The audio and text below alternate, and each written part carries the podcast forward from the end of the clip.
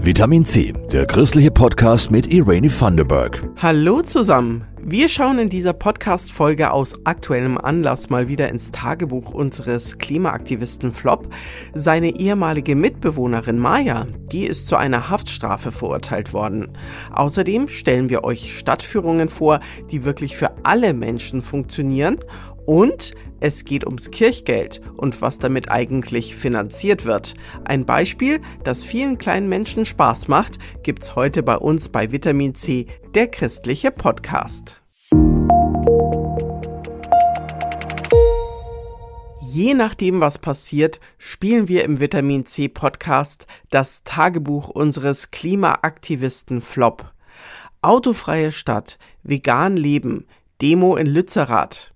Wir von Vitamin C wollen nicht mitmachen bei dem Klimaaktivisten-Bashing mancher PolitikerInnen. Wir berichten direkt von der Front, damit ihr euch selbst eine Meinung bilden könnt. Worum es heute geht, davon habt ihr hier bei uns schon gehört. Wir sind hier, wir sind laut. Moinsen, ich bin Flop, 23 Jahre und Klimaaktivist. Tagebuch eines Klimaaktivisten. Autofreie Innenstadt. Regionales Essen. Erneuerbare Energien. Radwege 365 Euro Ticket. Liebes Tagebuch, To-Do für heute, Welt retten. Weil alleine rettet keiner die Welt. Uh, mein Flop schreibt wieder in mich rein. Sein Lieblingstagebuch. Liebes Tagebuch, du kennst doch noch Maya, meine ehemalige Mitbewohnerin. Mit der saß ich in Nürnberg mal auf der Straße bei einer Blockade am Hauptbahnhof. Ja klar, hast du hier auch reingeschrieben. Diese Maya, mal blättern, ist aus Kempten. Was ist passiert? Wir haben uns jetzt längere Zeit nicht gesehen, weil sie nach Berlin gezogen ist. Und heute früh habe ich sie dann auf dem Instagram-Kanal von der letzten Generation gefunden. Ich bin Maja und ich wurde gerade wegen zwei friedlichen Protestaktionen zu vier Monaten Freiheitsstrafe ohne Bewährung verurteilt. Ich habe Maja vor anderthalb Jahren kennengelernt. Da war sie Designstudentin hier in Nürnberg. Wir waren zusammen in Lützerath und wurden ziemlich dicke Freunde. Wir haben mit drei anderen Freundinnen richtig vorgehabt, zusammen was zu bewegen hier in Nürnberg. Lange Treffen zur Demoplanung, gemeinsame Fahrten zu Aktionen, mit letzter Kraft mitten in der Nacht noch Nudeln kochen, weil wir dabei vergessen haben, was zu essen. Aber auch äh, Ausflüge mit Gesprächen darüber, was der Aktivismus mit uns macht und was wir noch tun müssen. Letzten Sommer haben wir dann drei Monate zusammen gewohnt, wobei sie einen davon schon komplett in Berlin verbracht hat. Da ist sie dann auch ziemlich überstürzt mal nach Berlin gefahren, um sich mit ihrer Freundin Lina an den Rahmen von einem Gemälde zu kleben. Und als ich nachts von der Arbeit gekommen bin, war sie immer noch nicht da, weil sie in Gewahrsam gesteckt wurde. Maya geht viel bouldern und spielt Gitarre. Auch in und vor Aktionen ist sie immer gefasst, auch wenn die Autofahrer aussteigen und sie anbrüllen. Oh ja, das weiß ich noch genau, was sie damals nach der Straßenblockade am Hauptbahnhof gesagt hat. Blätter, Blätter. Ja, ich war eigentlich relativ ruhig, als die Polizei uns weggetragen hat von der Straße. Es ist auch ein bisschen angespannt natürlich auf der Straße, wenn man nie genau weiß, was passiert. Und ich mache das ja auch nicht, und ich glaube, wir alle machen das ja auch nicht, weil es uns Spaß macht, sondern weil wir denken, dass es funktionieren kann, diese Art von Protest, und weil wir Verantwortung übernehmen müssen. Dann wird mir meistens auch nach einer Zeit immer klar, ich bin jetzt eigentlich gerade am richtigen Ort, auch wenn ich eingesperrt bin. Weil ich habe mich freiwillig entschieden, eben nicht mehr mitzumachen in diesem Kurs, der unsere Gesellschaft an die Wand fährt. Und jetzt soll Maya vier Monate ohne Bewährung ins Gefängnis. Das ist doch unverhältnismäßig. Flop! Vier Monate Gefängnis. Das ist ein ganzer Sommer. Das ist doppelt so lang, wie sie hier gewohnt hat mit mir in der WG. Ich glaube, in dem Spruch von der letzten Generation steckt ziemlich viel Wahres. Sie schreiben, wenn die Welt in Flammen steht, hilft es nicht, den Feueralarm auszustellen. Die Zeitfenster, in denen entschlossen gegen die Klimakrise gehandelt werden muss, schließen sich und Maya ist eingesperrt. Sie hat meist nicht mal ihre Zimmertür zugemacht und jetzt Gefängnis. Und es macht mich unglaublich wütend, dass die Menschen hinter Gitter gebracht werden, die sich einfach nur dafür einsetzen, dass wir alle eine Zukunft haben, um überhaupt überleben zu können. Und ich habe der Richterin auch gesagt, nachdem sie das Urteil ausgesprochen hat, dass die wahren Verbrecher, die wahren Straftäter diejenigen sind, die dieses Leid einfach nur hinnehmen, die diese Zerstörung vorantreiben und nichts tun. Denn wir können nicht neutral sein. Was war das denn für ein Bild, an dessen Rahmen sich die beiden festgeklebt haben? Das war doch von diesem Lukas Kranach. Auf dem Gemälde haben Maria, Jesus und Josef auf einer beschwerlichen Reise eine Atempause eingelegt. Auch wir befinden uns gerade auf einem harten Weg, den wir aber gehen müssen für eine sichere Zukunft für die nächsten Generationen. Wer davor die Augen verschließt, riskiert diese Zukunft. Maya, ich wünsche dir viel Erfolg beim Rechtsstreit gegen das Urteil. Die Bewegung für Klimagerechtigkeit braucht dich jetzt echt und äh, naja, lass dich mal wieder blicken. Ach, mein Flop. Und schreib mir bald wieder. Dein Tagebuch. Heute retten wir die Welt. Tagebuch eines Klimaaktivisten. Jawohl, bis bald. Gute Zeit. Eine Idee von Vitamin C. Alle vorherigen Episoden unseres Klimaaktivisten-Tagebuchs findet ihr, indem ihr einfach im Podcast-Player eures Vertrauens ein paar Folgen zurück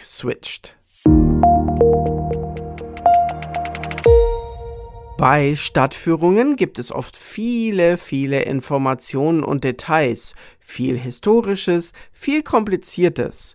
Oder man muss Stufen in alten Gebäuden hochklettern, was für Menschen im Rollstuhl gar nicht geht. Inklusive Stadtführungen hat das Caritas Pirkheimer Haus in Nürnberg entwickelt. Die sogenannten Kulturen sind von und für Menschen mit und ohne körperliche oder geistige Behinderung. Da gibt es zum Beispiel eine Tour durch das Nürnberger Rathaus. Julia Riese hat sie mitgemacht.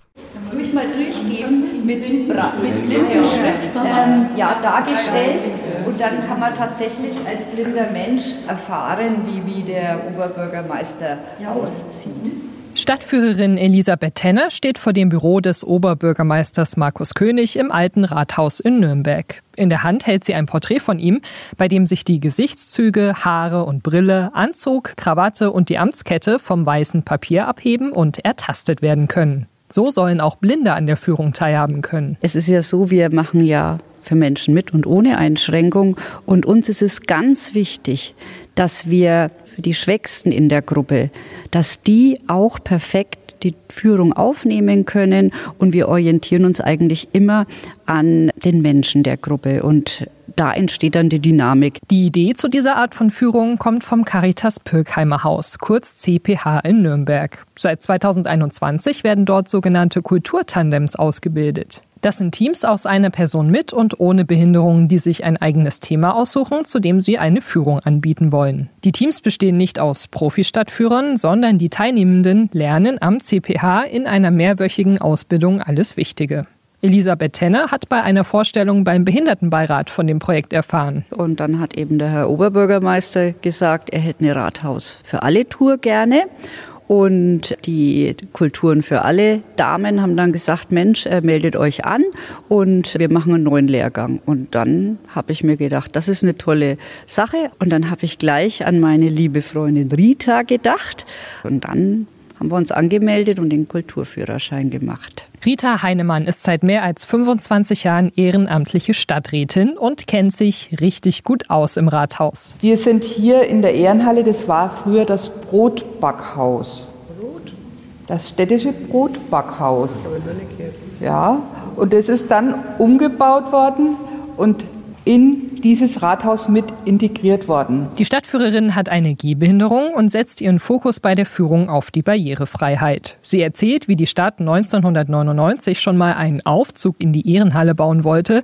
Damals gab es nämlich nur den Lastenaufzug. Doch das Projekt wurde damals nicht durchgezogen. Es hat dann leider 15 Jahre gedauert, aber danach wurde wirklich der Aufzug neu gebaut. Es wurde ein Zwischengeschoss eingebaut. Und wir sind auch happy, weil wir nämlich in der gleichen Ebene, wie der historische Rathaussaal ist, rauskommen. Da war noch früher eine kleine Stufe und die haben sie auch weggemacht.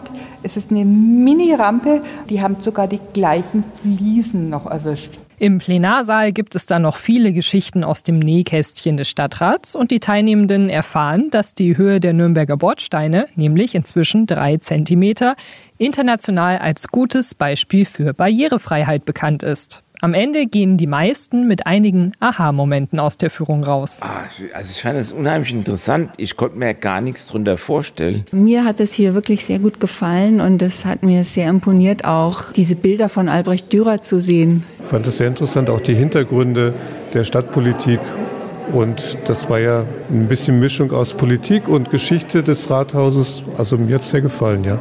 Alle Infos zu den aktuellen Führungen gibt es auf der Homepage des CPH auf www.cph-nürnberg.de.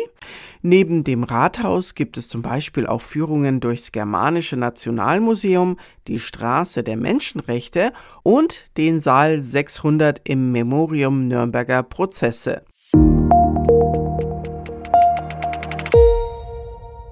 Vielleicht hattet ihr schon euren Kirchgeldbrief im Briefkasten. Vielleicht kommt er auch noch. Mit diesem Brief werdet ihr gebeten, die Arbeit in euren Kirchengemeinden vor Ort zu unterstützen. Im evangelischen Dekanat Fürth geht ein Teil des Kirchgelds an die Kinderchöre und die haben diese Woche mitten in der Innenstadt gezeigt, was sie drauf haben und damit gleichzeitig fürs Kirchgeld geworben. Lisa Brunn war für uns beim Konzert dabei.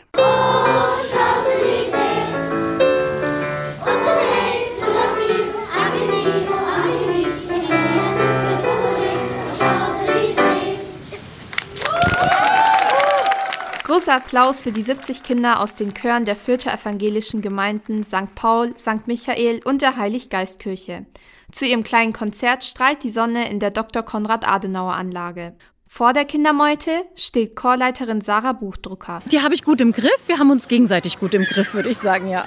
Mittendrin im Publikum zwischen stolzen Eltern steht auch der vierte evangelische Dekan Jörg Sichelstiel. Das ist ja der Wahnsinn. Wenn man zuschaut, die Kinder sind einfach glücklich und haben große Freude am Singen, die erleben Gemeinschaft und die erleben miteinander etwas im Rhythmus zu tun. Und das finde ich ein ganz großes Geschenk, wenn man das lernt. Also das ist eine ganz große Seelenstärkung. Und dann kommen die Inhalte dazu der Lieder und das ist eine Ressource fürs ganze Leben. Toll, dass die Kinder in den Gemeinden diese Möglichkeit haben. Und die Zuschauerinnen und Zuschauer kriegen mal mit, wofür ihr Kirchgeld zum Beispiel verwendet wird. Wir sammeln ja jedes Jahr Kirchgeld, also bitten wir die Kirchenmitglieder nochmal um eine Spende.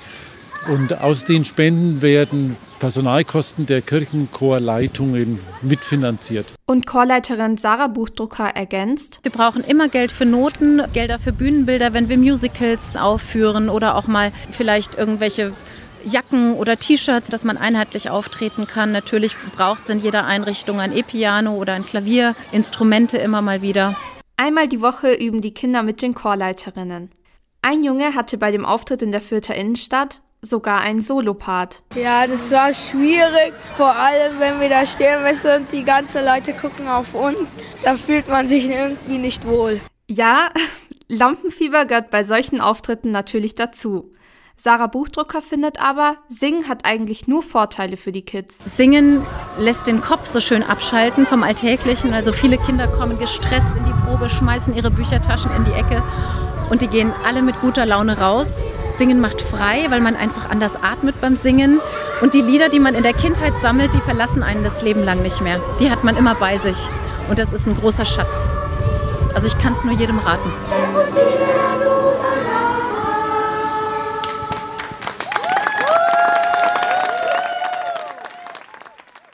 Die evangelischen Vierterinnen und Vierter können mit ihrem Kirchgeld also zum Beispiel die Kinderchorarbeit unterstützen. Weitere Infos zum Kirchgeld haben wir euch verlinkt in den Show Notes zu dieser Folge.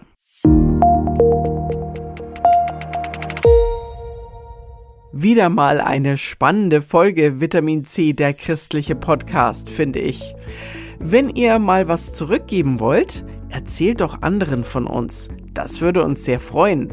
Und abonniert diesen Podcast. Zum Schluss sage ich wie immer Danke für die Redaktion an Christoph Leferz und Jasmin Kluge. Macht's gut, bis zum nächsten Mal. Eure Irani. Das war Vitamin C, der christliche Podcast. Für Fragen oder Anmerkungen schreibt uns an pod-vitaminc.epv.de. Vitamin C, jeden Sonntag neu.